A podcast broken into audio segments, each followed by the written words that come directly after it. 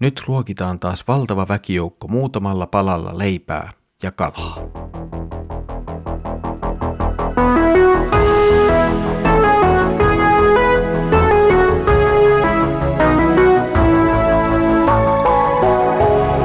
Kirjoitusten pauloissa.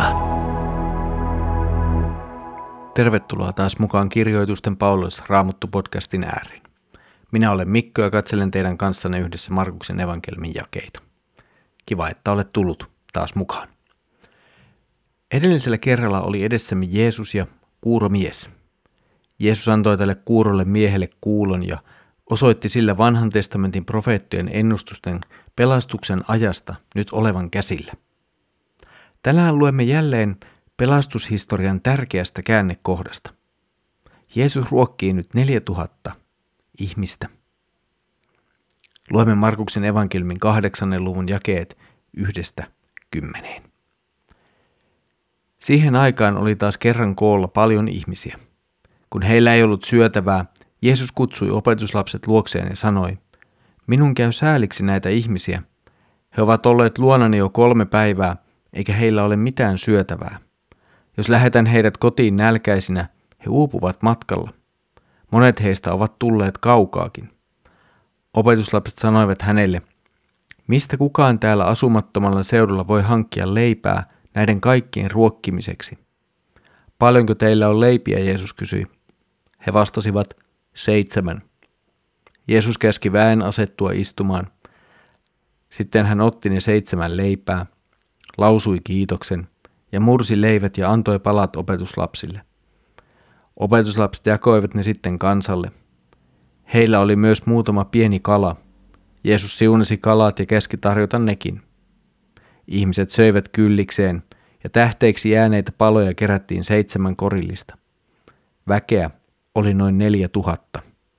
Kun Jeesus oli lähettänyt heidät pois, hän kohta nousi opetuslasten kanssa veneeseen ja meni Dalmatutan seudulle.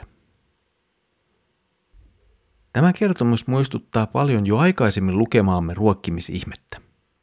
Mutta miksi ihmeessä tämä nyt pitää toistaa jälleen kerran? Eikö asia olisi tullut kerrallakin selväksi?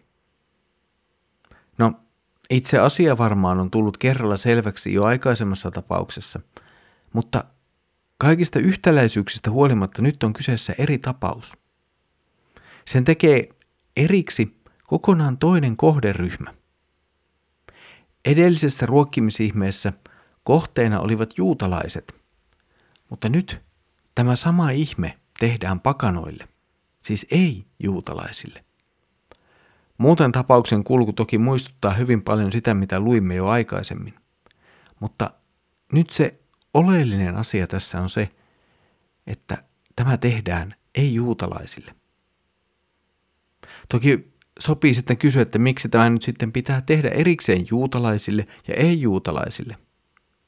No, ei varmaan täytynyt, mutta näin tietty asia tulee selvemmäksi.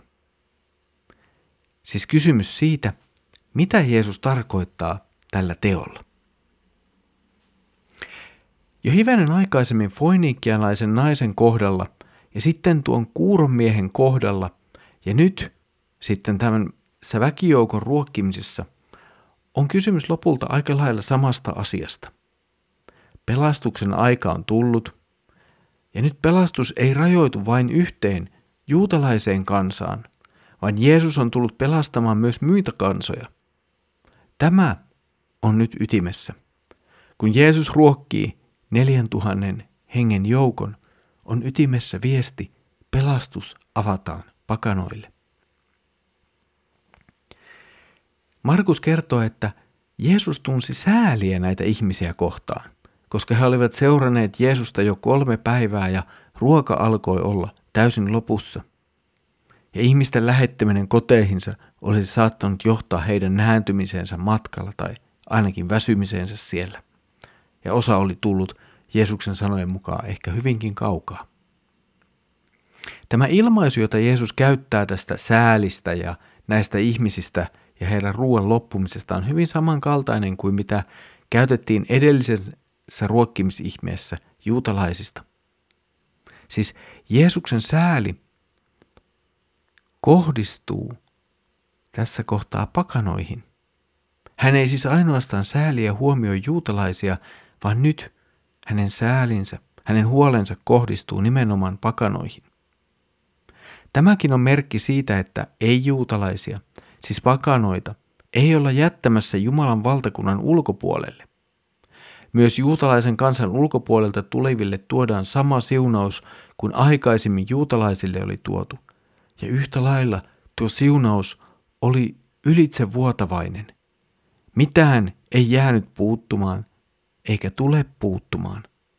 Ja tässä hyvin merkkinä on se, että jälleen kerran aterian jälkeen kerätään suuria määriä ruokia talteen. Toki tässä jälleen kerran Jeesus osoittaa, mikä on hänen valtansa tässä luomakunnassa. Se on valta, joka ylittää tämän luomakunnan. Jeesus pystyi antamaan 4,000 ihmiselle kokoiselle joukolle riittävästi ruokaa keskellä erämaata, vaikka käytössä oli vain muutama leipäpalanen ja vähän kalaa. Jälleen kerran siis yhdistyy kaksi asiaa. Jeesuksen persoona ja Jeesuksen tehtävä. Jeesus on ihmiseksi tullut Jumala. Hän osoittaa sen sanoillaan, hän osoittaa sen teoillaan. Lisäksi Jeesuksen teot, kuten tämä ruokkimisihme, julistavat pelastuksen ajan alkamista. Siis sen ajan alkamista, josta vanha testamentti on jo vuosisatoja aikaisemmin ennustanut. Ja lisäksi nyt painotetaan sitä, että pelastus ei rajoitu vain yhteen Jumalan valittuun kansaan, vaan pelastus avataan nyt kaikille, niin juutalaisille kuin myös niille, jotka eivät kuulu juutalaiseen kansaan.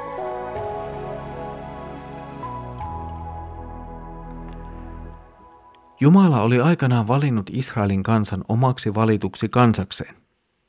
Tälle kansalle Jumala oli myös antanut oman ilmoituksensa, ja tämän kansan piti olla todistuksena Jumalasta kaikille muille kansoille. Samalla jo vanhassa testamentissa näemme, että on vain yksi todellinen Jumala, ja hän on todellisesti kaikkien kansojen Jumala, mutta nuo kansat eivät vain häntä tunne. Israelin valinta erityiseksi Jumalan omaisuuskansaksi tai valituksi kansaksi toi toki Israelin kansalle myös paljon suuremman vastuun kuin muille kansoille. Heille oli annettu Jumalan ilmoitus, heille Jumala oli puhunut profeettojen kautta ja heidän tuli todistaa tästä Jumalasta.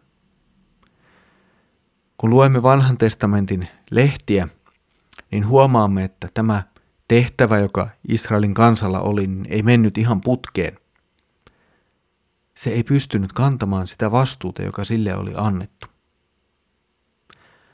Jumala lähettää tästä syystä sille hyvin ankarankin tuomion, mutta Jumala ei kokonaan luovuta tästä kansasta. Hän ei kokonaan hylkää Israelin kansaa, vaan varjelee sitä niin, että siitä jää jäljelle aina pieni uskollinen jäännös.